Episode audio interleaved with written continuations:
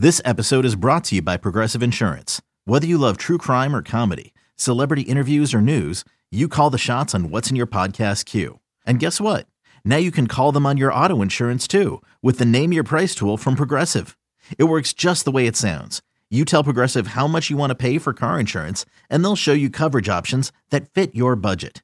Get your quote today at progressive.com to join the over 28 million drivers who trust Progressive. Progressive Casualty Insurance Company and Affiliates. Price and coverage match limited by state law. Ladies and gentlemen, welcome back to Inside the Tunnel. We are back for another season. This is season three. We have a new cast of characters on this podcast. Tonight, we brought in the whole squad.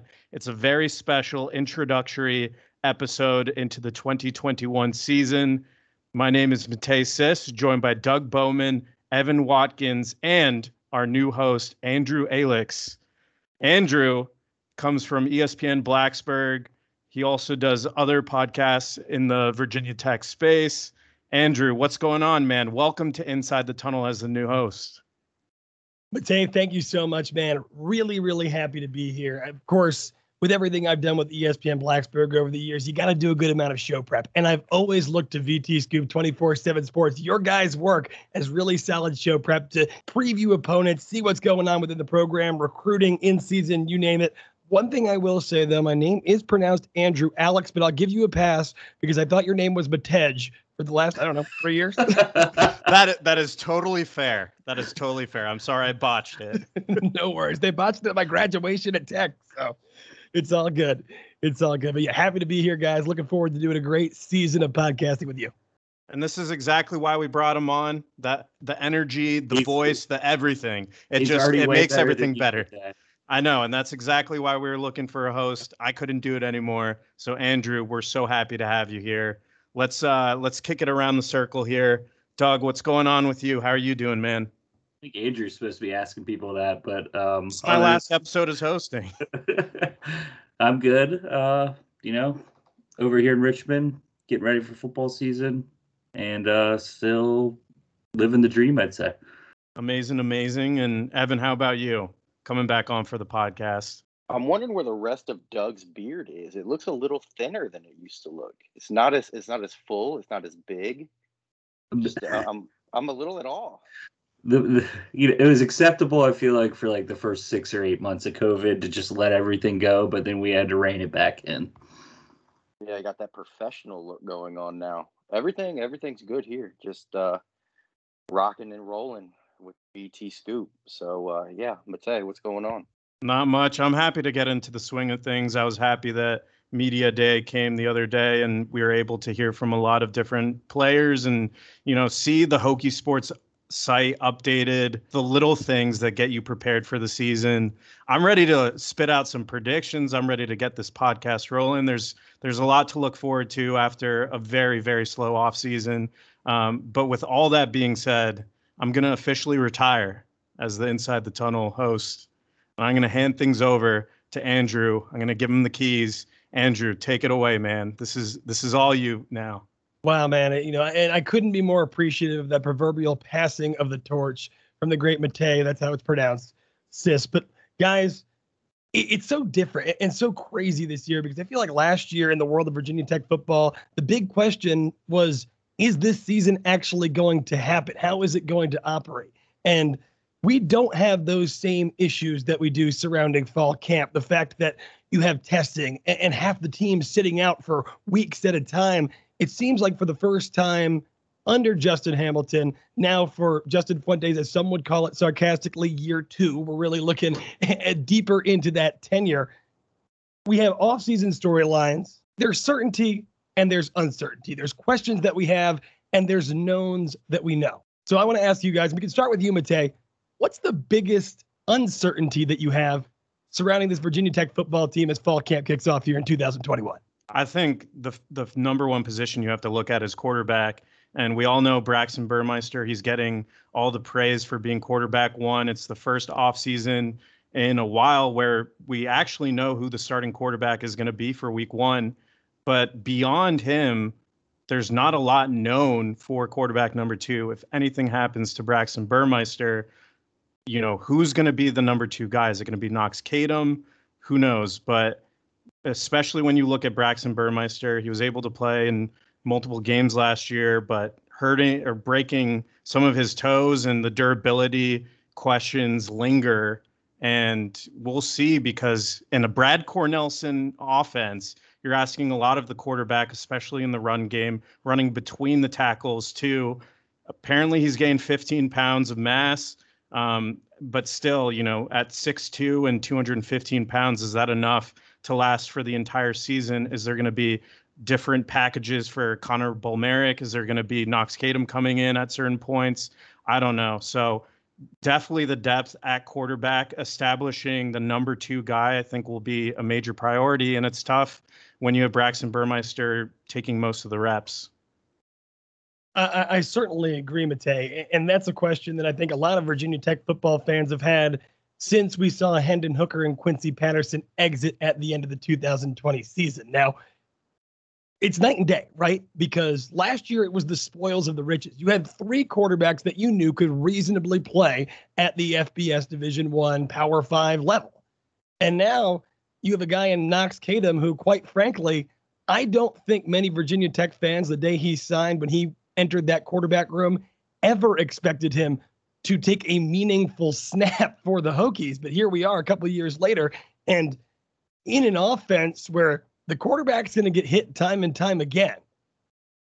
He is option number two if a guy who was injured multiple times last year and like a number of times in his career going back to Oregon goes down once again. So a lot of people would have liked them to attack the transfer portal in a period of time where people are, especially the quarterback position, are transferring for playing time.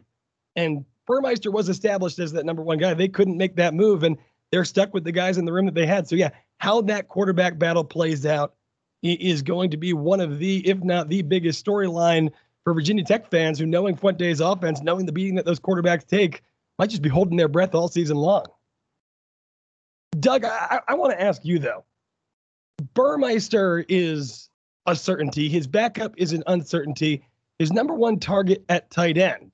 Now that's that's kind of baked into the cake right now. What do you got to say about James Mitchell? He's going to be, you know, probably the focal point of the offense. If you talk about him, Trey Turner and Tayvion Robinson as being the top three guys, I think Mitchell's probably the probably a, a step even above Turner and Robinson at this point. You know, he tacked on I think 10 to 15 pounds. He wants to get more ready to play in the NFL as the traditional tight end, but I think he's you're definitely going to see him line up all over the field, whether it's as a traditional tight end in the slot out wide. Um, that's a guy that you know Virginia Tech pretty much has to make him um, the focal point of of opposing defenses every week. He's he's the most talented guy on the field, and you know as far as I'm concerned, the job for for Brad Cornelsen and Justin Fuente this year is to get him the ball as much as they can. Um, I'm not going to put him in the same category as the Kyle Pitts from Florida last year, but you know the usage for Virginia Tech to be as successful as they want to be, the usage has to be you know at that level. Mitchell's the guy that they've got to get the ball to.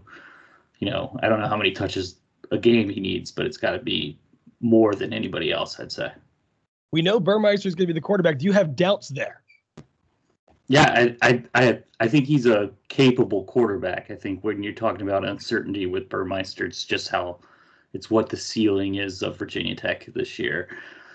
You know, they've been a five win team under Justin Fuente. They've been an eight win team. You got to go. You got to go back to his first team now to get to anything higher than um, to eight wins. And for me, the question with Burmeister after you know getting injured at Oregon, getting injured last year, now he's taken the reins as really the only quarterback.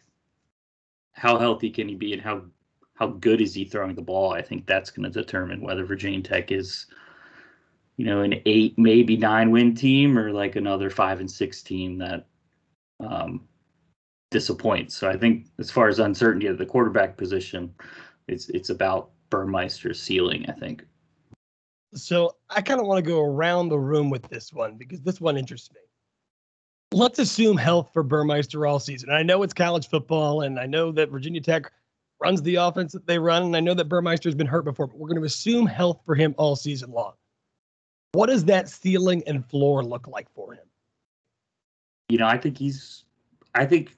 I think what's really going to help him, assuming he reaches his ceiling, would be, you know, the last nine months or so as quarterback one all off season long. Virginia Tech hasn't had that since uh, Josh Jackson maybe going into 2017. It's always been an open quarterback position, splitting reps all through the spring and into the summer and into the fall even. And you know, for a guy like Burmeister who has to who obviously needed to develop as a passer from where he was last year, I think that could be huge for him. Ceiling, you know, I think he could be a top half of the ACC quarterback if if he's gonna, you know, his his running ability is clearly a um, a plus. I don't think Virginia Tech is going to design many runs from him, but I mm-hmm. also don't think they're going to be able to stop him from making plays with his legs just by scrambling. So, you know, I think if he can come along as a as a passer and and get the ball to, you know, Mitchell and Robinson and Turner, um, you know, I think he could be a top half in ACC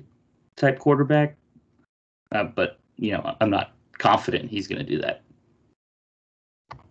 it, it's definitely interesting because we saw night and day with Burmeister last year. Now, granted, they did win a lot of the games that he started. Now, you get going with that NC State game, they beat Duke, but I think that from a pure quarterback play perspective, and that's not even taking into account what he can do on his feet. He looked much better at the end of the year against Clemson and UVA than he did at times against Duke, where we saw him struggle as a passer. So, Matei and Evan, are you more discouraged by what you saw at the beginning of the season or encouraged by the improvement that you saw at the end for Burmeister? I'm I'm more encouraged by what I saw at the end. I think uh, not only did we kind of see him play in his element, we saw him. I mean, Clemson, he kind of split some time um, you know, with with Hendon, but UVA, we saw that that was his that was his team. Um, which was probably the writing on the wall for Hendon leaving Virginia Tech. But you know, I think that was his team. That was his the the scheme that they developed for him, and I think that uh, you know we saw him execute it. I don't think that you could have gone out and, and scripted up a better day for him. Is he going to be a guy that's going to go out and throw the ball 45 times in a game and win it with his arm? Probably not. Uh, but the big thing for him is going to be, uh, you know, one, can he stretch the field? do they have somebody to stretch the field? You know, can uh, can Jaden Payoute stay healthy enough to be a deep threat with his speed, and can Braxton hit him? Uh, and, and, what are they going to do in the run game that's not Braxton Burmeister? You know, if they can figure out those two aspects, you know, you can dink and dunk with this guy, and you can run the RPO, and you can win some football games. I mean, if it's a one-off game that you need to win, I think he gives you a good chance to do it. He's elusive. He's he's tough to game plan for because he can make plays with his arm and with his legs. But Virginia Tech needs a guy that can take the top off. They need to be able to get some down uh, downfield threats. Uh, they need to be able to complete some of those attempts because if not, you're just going to stack the box and it's going to be Braxton and maybe Jalen Holston, Raheem Blackshear uh, somebody running against a loaded front, and, and that's just not going to end well. So I think Braxton is, I mean, he is what he is. He's a very elusive college quarterback. You know, he's not the prototypical NFL guy, but he can make some plays. But he's going to have to be able to spread the ball around to keep a defense honest. If they decide that you know if defenses decide that he uh, cannot beat them with his arm, they're just going to load the box and take away the run, and and Virginia Tech will be very unsuccessful in that situation. So, you know, that's where I think that uh, I think that he's going to be the leader of the offense, obviously, but they have to scheme some ways to get him to use his feet, but develop him as a passer as the year goes on. Uh, I think we saw a little bit out in the Clemson game, and that was encouraging to me piggybacking off your point with the running game, I, I look at the traditional running game for Virginia Tech this year as the biggest question mark on the offensive side of the ball. Now, with Justin Fuente, it's always been a running back by committee kind of deal. And with the insertion of Khalil Herbert, who was an experienced transfer into the lineup, I think we saw the closest thing to a bell cow running back that we've had in the Justin Fuente era. I think that Khalil Herbert was honestly the best running back that Virginia Tech has had since David Wilson. But alas, he plays for the Chicago Bears now, and you're left with what you have. Is Jalen Holston a three down running back, or is he going to be the thunder to Raheem Blackshear's lightning? Blackshear, who came in later in the year out of the transfer portal, the COVID situation with the interesting camp, and he ended up getting COVID himself, and he didn't seem to come back. Will he live up to the hype that he brought in coming out of Rutgers? And on the other side, you got a guy like Keshawn King. He came in as a true freshman and was impactful, but it seems like his size on the field and then things off the field have really prevented him from being a, a real contributor to this team, at least last season. Can he bring you that consistency on and off the field that allows him to be a real contributor? And, and then what about Marco Lee? Does he factor into the equation? You got to, I wouldn't say a different offensive line, but you have an offensive line that obviously lacks a first round draft pick in Christian Darrisaw and a guy in Doug Nester that I think will eventually join Darrisaw in the NFL, whether he's a first round pick or a seventh round pick. I, do, I think he has the frame to be there. So, how, how do you fill in those gaps? Uh, the traditional running game, though, partially because of Herbert and partially because of those studs that you had up front, was ultra successful last year at times. Can they even scratch the surface of what they did? That's my biggest worry. You can sign me up all on the Mar- Marco Lee hype train. Um, I, I, think I love everything about that guy. Now, will it pan out? I don't know. Uh, but JUCO guy checks a box for me. Uh, he's he's built like a bowling ball. He he could kill me with his biceps. He's low to the ground. He runs hard. Uh, I think there's a lot to like there. Um, you know, I'm I I agree with Jalen Holston. The big question I've had with him is, can he take that next step? Uh, you know, we saw we saw a different Jalen Holston in spurts last year, and I think that was a major credit to the time he spent with Khalil. Uh, you know, we heard throughout the whole season Khalil was working with the running backs in the film room. Uh, he was working with them on the uh, on the practice field. His vision, his patience, and we saw that with uh, with a few of the guys last year, but really with Holston, it was there was a run he had against UVA. I think it was a stretch play to his left, and it looked like it was you know an old Jalen Holston run. Would have been a two year a two yard loss, uh, but he stiff armed the uh, the defender, got him down on the dirt, turned the corner, picked up a first down. We haven't seen that from him in the past, and I think that was a major credit to what he learned from Khalil. So I think that that if he can continue taking those steps and if he can continue to to grow into the, the into the the position into the uh, the vision and the patience that Khalil showed, I think he can be a good player. I think I, think you're right with with Black the questions about Blackshear and King. You know, there were some things out of their control last year that maybe slowed them down. Obviously, being behind Khalil Herbert also slowed them down with their development and, and their abilities. But Blackshear has shown on the D1 level that he can play.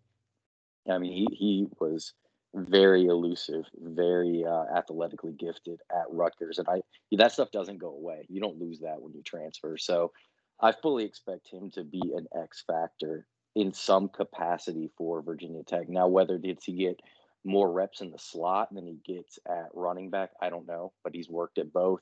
You put him in a phone booth, I think he's going to win that battle. So I think you know if you get him in the slot, if he can run a decent route tree, I think you can scheme him open and, and look for chunk yardage out of that. Uh, and then Keshawn King, it's it, you know Justin Fuente mentioned it a few weeks ago. We've been talking about it for about two years. Is consistency. He has to be consistent every day. He needs to be the same guy day in and day out. And he's got a bright future. He's put on some weight. Uh, he probably needs to continue to do that. He's not a big guy. He's not going to be somebody that gets to that 215, 220 pound range, but if he can just get to 200 uh, and, and, be consistent every day, I think he's got a bright future. So it, it, might be running back by committee, but I think they have at least four guys at the top. Then you add in Kenji Christian, who also might be one of those guys that's too good to keep off the field. Uh, you, you, have a formidable group there. Uh, we'll see if it's running back by committee or if if one person really steps up and takes it. I think last year would have been by committee if Khalil really just didn't didn't take off uh, you know, that first game, uh, I think he really solidified his future at Virginia Tech for the year. And if somebody does that this year, more power to him. If not, I think we'll see a committee approach. Absolutely, absolutely. And I, I mentioned the O line a little bit before, and kind of looking at our prep sheet right now, the offensive line is on different sides of the certainty uncertainty spectrum for Mate and Doug. So I'll ask Matei first. You got questions about the right tackle position and looking at the depth chart as it stands right now, just projecting, that's the biggest question mark. How do you think that position pans out? It's so difficult to try to predict what Vance Vice is going to do rolling out for week one. I feel like so many times people have ideas, you know, Brian Hudson, who has played center, where's he going to end up? All of a sudden, you know, he was coming into Virginia Tech as a tackle prospect, and then all of a sudden he's moving around the offensive line. Um, but when you look at right tackle for Virginia Tech, I think there has to be a huge question mark there. I know both you and Evan will say that, you know, there's a lot of praise for Tyrell Smith that looks to be the shoe in for the right ta- the starting right tackle.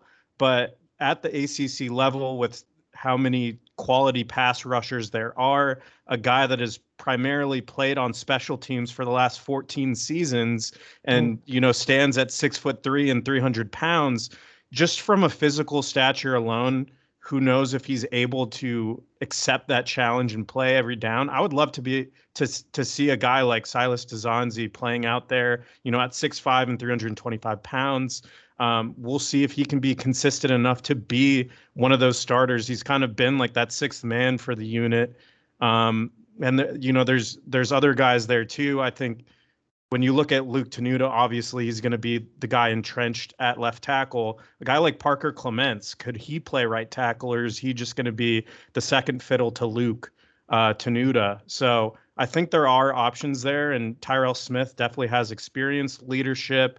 I mean, look, he's been there for seven. This is his seventh season.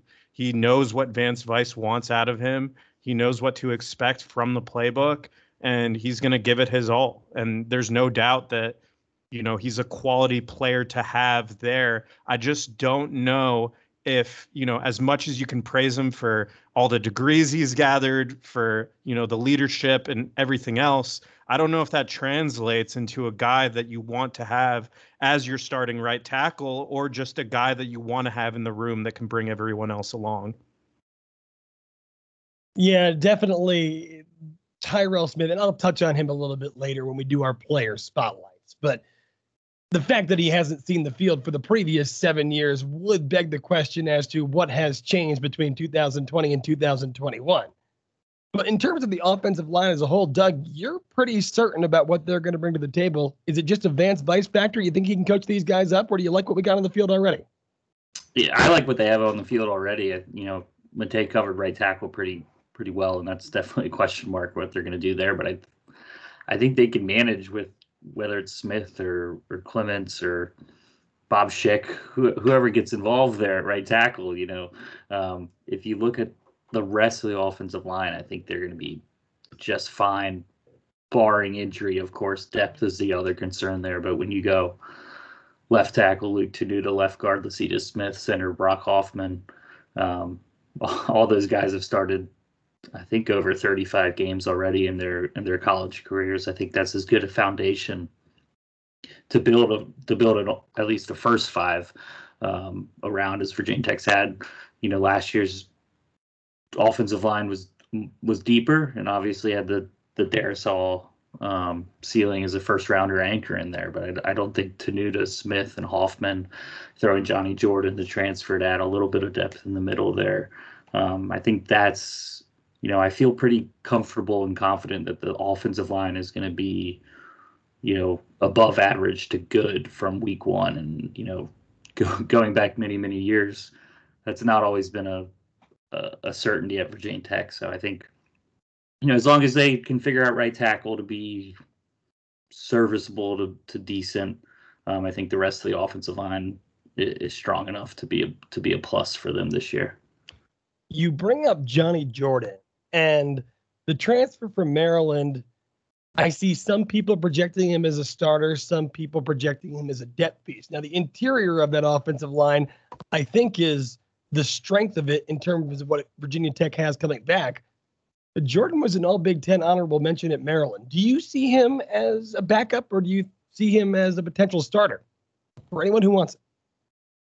I'll, I'll jump in. I, I, think I think it depends on what they decide Brock Hoffman's best position is. I think it's going to be very difficult to get him off the center position. I don't know if Johnny Jordan can play guard. You know, maybe he slides out the right guard, and Dzansi slides out the right tackle. But um, you know, he moved into he transferred into a spot. You know, maybe it says something about what their plan with Hoffman is um, that they took Johnny Jordan out of the transfer portal. But um, you know, I think I think it all comes down to Hoffman. He certainly could start. I mean, all Big Ten honor, honorable mention. He could be the center from day one there. But I guess it depends on what Vance Vice decides his best lineup is. You know, Hoffman could play tackle too. Maybe that's the solution. Um, maybe he plays guard. I think it all depends on that. Introducing the two-way V4, where groundbreaking fuel cell technology meets fresh foam cushioning for the ultimate performance. With fuel cell, each step feels explosive, delivering unparalleled energy return. Paired with fresh foam, experience maximum comfort throughout the game. Its lightweight textile upper offers support and breathability without sacrificing agility. Whether you're hitting the clutch shot or locking down the opposition, the two-way V4 gives you the tools to play at a high level. Learn more and purchase the two-way for yourself at newbalance.com. Absolutely. I think the big, I think the big uh, question with with Brock would be if you move Brock to either side, or you even slide him out to tackle, which I think he is athletic enough to play. Uh, is can he make the calls from there? Because you don't want to bring in a guy like Johnny Jordan and say you're going to be the starting center and you're going to handle all of the calls for the offensive line when you got here in June you know, over a guy like Brock, who's now been in the program for two years. He knows the calls, he knows what to do, he knows where the motions are, he knows the ins and outs of the playbook. So while Johnny, I think, could be plug and play at center, I don't know that you want to risk sliding Brock to one side. To you, I don't think you want to risk moving him to right guard. Could he play it? Absolutely, but I think you leave Brock there, and I think Johnny Jordan is a guy I would compete with maybe a Silas or a couple other guys at that right guard position. I just don't think that, you know, on the offensive line, you want to be so cerebral and you want to be, you know, intelligent, you want to be smart, and you, you, you kind of have to know ahead of time everything that every player is going to do if you're making all those calls. If you're at the center position, I mean, a lot goes on with it. You're not just getting up and blocking. You got to snap. You got to know the snap count. You have to know uh, what the play design is, if you're pulling, if anybody else is pulling, all of that stuff. And I think that it would be kind of a, uh, you know, it, it would be trial by fire hose if you were to change that in fall camp, in my opinion, with a guy who just arrived. So I think Johnny Jordan's best shot right now, uh, if, if I'm Vance Vice, is working him hard at right guard and seeing if he can be that starter. I think Matei made a fantastic point right at the outset of this conversation, which is that predicting how Vance Vice is going to view his own unit is damn near impossible. I, I think we could probably dedicate a full episode, maybe later in the summer, to just trying to project out exactly how we think it's going to be done. But offensive line has certainly been one of the strengths of this team in the Vance Vice era. And one thing that hasn't been the strength is uh, catching punts on special teams. Evan, you're worried about that. Do you think it gets any better this year? Yeah, I mean, I, I wouldn't put James Mitchell back there again. I know we were talking about getting him the ball as much as humanly possible, but I wouldn't do that again. Um, you know, I think uh, that has been a glaring issue in, in recent history uh, just simple punt returns. Even if you're back there and you fair catch it every time, it's better than what the product that Virginia Tech has put on the field fairly recently. You know, you got a couple of guys that could do it. Uh, you know, I really like DJ Harvey. I think if you pull a kid from California, uh, uh, four star by some services, you have to play him. I don't think there's any way you pull that kid and redshirt him for a year. So if you're going to play him, he'd be one of my top guys that I would throw out there immediately. I mean, he uh, he was a 2019 2020 Cal Sports All Purpose Player of the Year, 3,300 all purpose yards in three seasons. And I think he's a guy you try to get him the ball, be a playmaker. Uh, Da'Wain Lofton, uh, I think he's got a guy. He's a guy with a very, very bright future. Maybe if if uh, you know if, if slot is taken by Blackshear, slot is taken by Tayvion Robinson, who can kind of play anywhere you want to get Lofton the ball, make him be an impact player. I think he has an option, uh, an option there. I think Raheem Blackshear, if he's not, if he's not the guy at running back, if he's not the guy at slot, maybe you work him in there too. Try to be a guy that can be elusive and, and be electric back there, or just put the most short-handed guy you can back up there, have a fair catch on every attempt, and just just uh, you know take it where it lands. Uh, anything's better than the the the muffs and the fumbles that Virginia Tech has kind of been plagued by, uh, seemingly since Greg Stroman left. So, it, you know, they have to figure that out. You cannot. That's got to be the worst turnover in football is is trying to catch a punt on your side of the field, muffing it, turning it over, and you're you know the statistics have to say that that the other team's going to be in scoring position when they recover that punt more chances or more often than not if they uh, recover that muff. So they've got to do something there. They have to find a way to do that. I don't think it should be James Mitchell. I think he's a great athlete. Don't put him back there anymore. Utilize him only on offense. Don't don't even don't even try to risk him out there. He's going to be the focal point of the offense, but they have to find somebody that can be sure-handed. Uh, and if the opportunity's there, turn it into a big play. And I think a couple of these freshmen – they might be the guys to maybe get the call if their nerves can handle it. You mentioned the importance of getting DJ Harvey on the field in some way, shape, or form. And I think one of the strengths of this Virginia Tech team right now is the defensive back unit. Does he have a legitimate chance of getting playing time as a traditional corner? You know, I think that will all depend on how kind of how some things fall. You know, I think uh, when you walk into camp. I think uh, Jermaine Waller has to be one starter, assuming he's healthy. You know, if he uh, isn't healthy, like we saw last year, then you know all bets are off. But if he walks in as a healthy corner, he's he's probably one of the top four or five corners in the ACC. So he's going to shut down one side of the field, and then you have Dorian Strong likely as the starter on the other side. Behind them, you have Brion Murray, athleticism, uh, has played a little bit reckless, doesn't know, you know, I don't know if he knows the position as well as everybody else. Maybe he's playing on his athleticism a little bit, trying to get by on that. Uh, Armani Chapman, I think, continues to get better each year. Uh, and then, you know, you start getting behind those guys, and maybe you do have a shot. You know, maybe uh, DJ Harvey has a chance to maybe be that fifth guy. Maybe he can be a, a, a guy that cross trains with nickel as well be a guy behind Chamarri Conner. I just think when you have to play the recruiting long game, you don't get your top rated player from the West Coast to bring him and sit him on the bench. It's it's not a good look and it's not uh, going to pay off for you in the long run. You have to find a way to get that guy on the field, uh, whether it's uh, backup corner, maybe some mop up time if, if Virginia Tech gets that opportunity this year, special teams.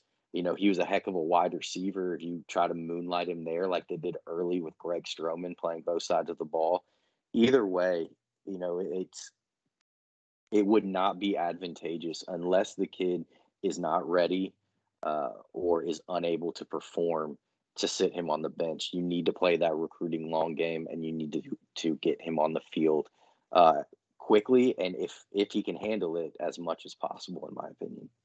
And staying with the DBs, Evan, there's one corner that you're very certain about heading into 2021.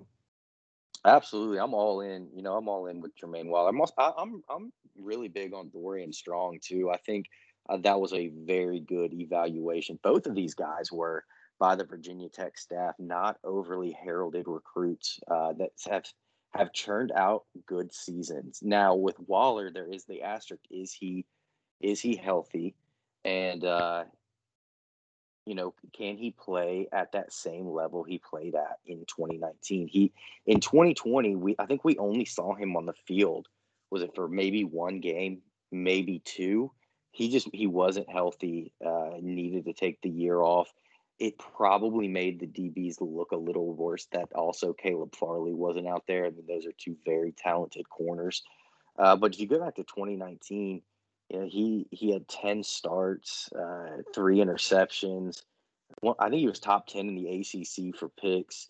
Uh, Thirteen passes defended, six stops. Uh, yeah, I think that he's just a guy that uh, he just has a, so much potential. He reminds me a little bit of a Brandon Facyson because when you watched him on the field, he was always a little bit overshadowed by Caleb Farley.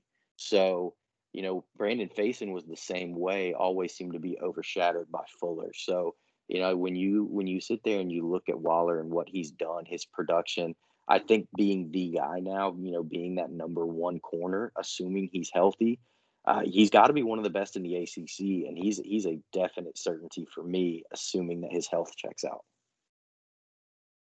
Yeah, a, a potential player at the next level as well. It'll be interesting to see how his development continues. But gentlemen, a lot of things that we have questions about, and a lot of things that seem to be set in stone. But before we go, I want to have each one of you spotlight one player that you're really interested in heading in to 2021. Matei, you started off.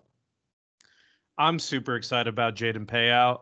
I would have said the same thing about last season too.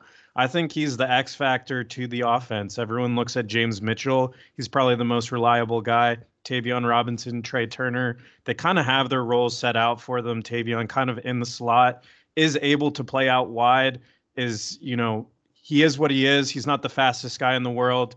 Trey Turner, not the most physical guy in the world. But when you look at Jaden Payoute, I mean, he's a guy that – there was rumors that his connection with Braxton Burmeister in spring ball of last year that they were making things happen, touchdowns happen.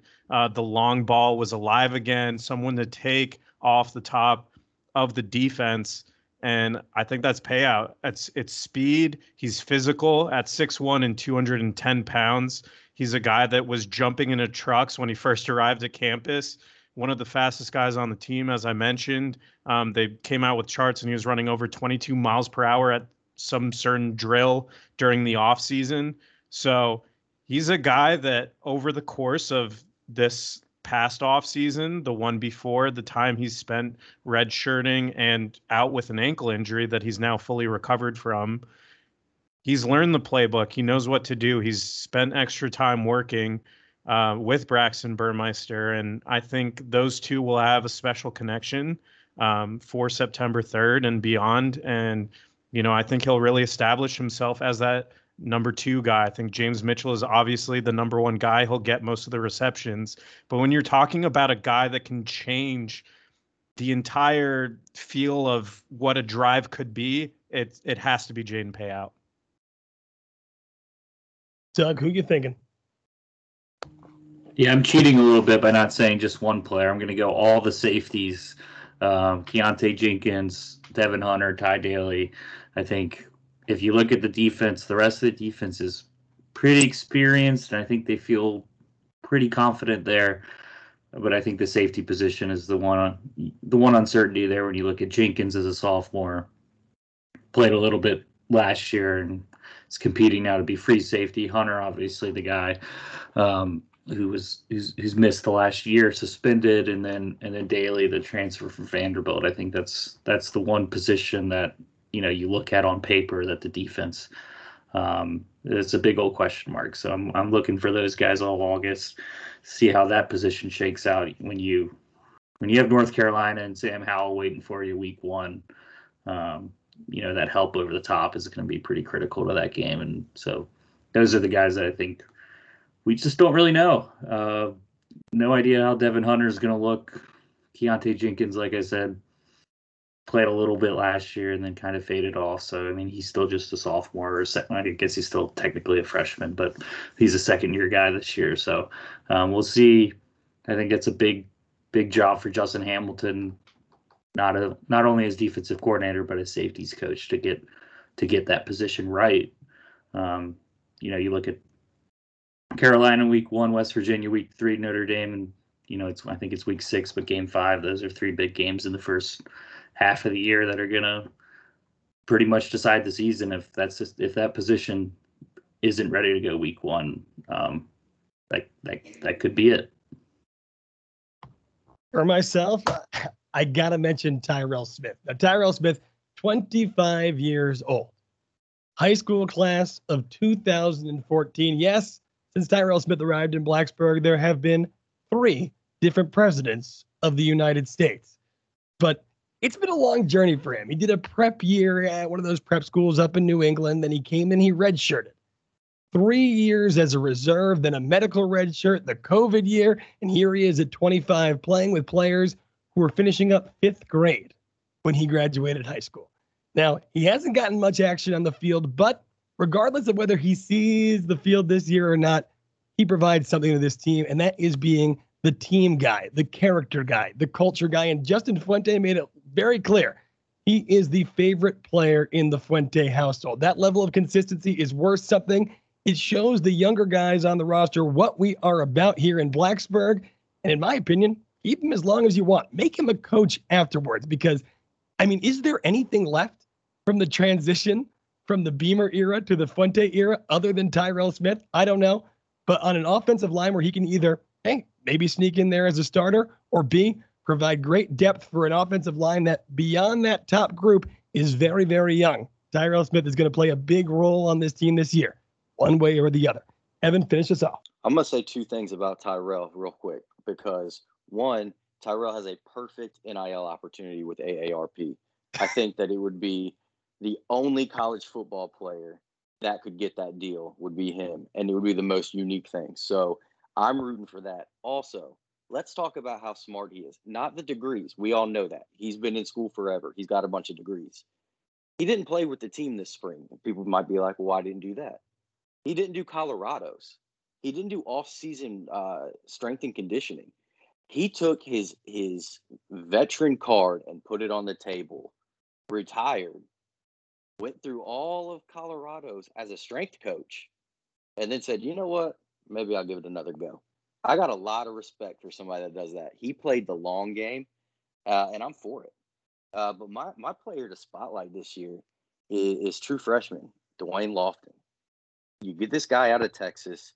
You know, you look at his his 2020 season, his COVID season, uh, 294 yards, couple touchdowns. No, you know, nothing really stands out. Then you look at 2019, 2,000 yards of total offense, 32 touchdowns took his team to the state playoffs for the first time in 40 years. I mean that that right there out of the state of Texas is eye opening. Then you look at what he did over his entire career: 5,000 all-purpose yards, 62 touchdowns. He caught he he had touchdowns receiving, rushing, returning. You know, and, and in the uh, the great Friday Night Lights quote of all time, and he can pass. He had four touchdowns passing. Love everything about the kid everybody's raving that he is a big time player up in Blacksburg. I think he was a steal uh, out of Texas. You don't want to put all your eggs in that Texas basket, but he's one that they got to sign. Uh, and looks like they could get some immediate benefits uh, out of you know immediate fruits out of that labor. So, you know, I'm really high on him. He's my player to spotlight on the offense moving forward. I think the future is for him, uh, and I think he's going to play a big role this year, uh, either in the return game or as a slot, maybe an outside wide receiver, but they're going to get the ball in his hands and he's going to make some stuff happen.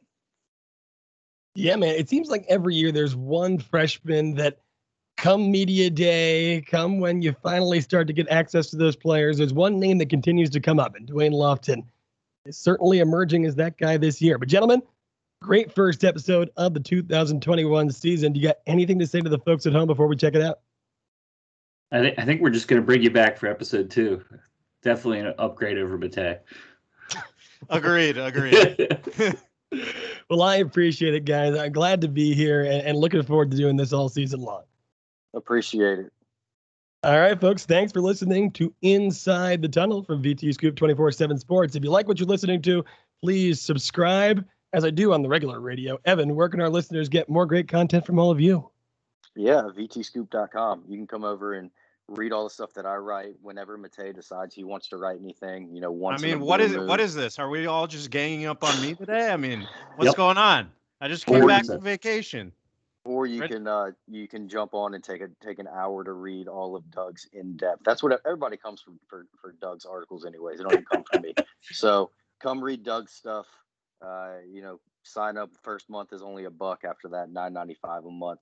Doug will get you hooked. If you like recruiting, we, we got a lot of that coming your way.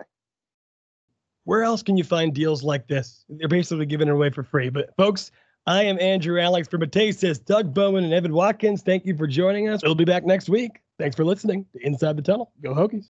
Should you ever set foot outside of the hotel, you will be shot. Don't miss the new Showtime limited series based on the international bestseller. For the last four years, I've been a prisoner. Why are they keeping you here? Starring Emmy Award winner Ewan McGregor. This is the brave new world that you dreamt of. Be very careful. You are still a prisoner here. Everything in this new world comes at cost. This is still my country. A Gentleman in Moscow, now streaming on Paramount Plus, only with the Paramount Plus with Showtime plan.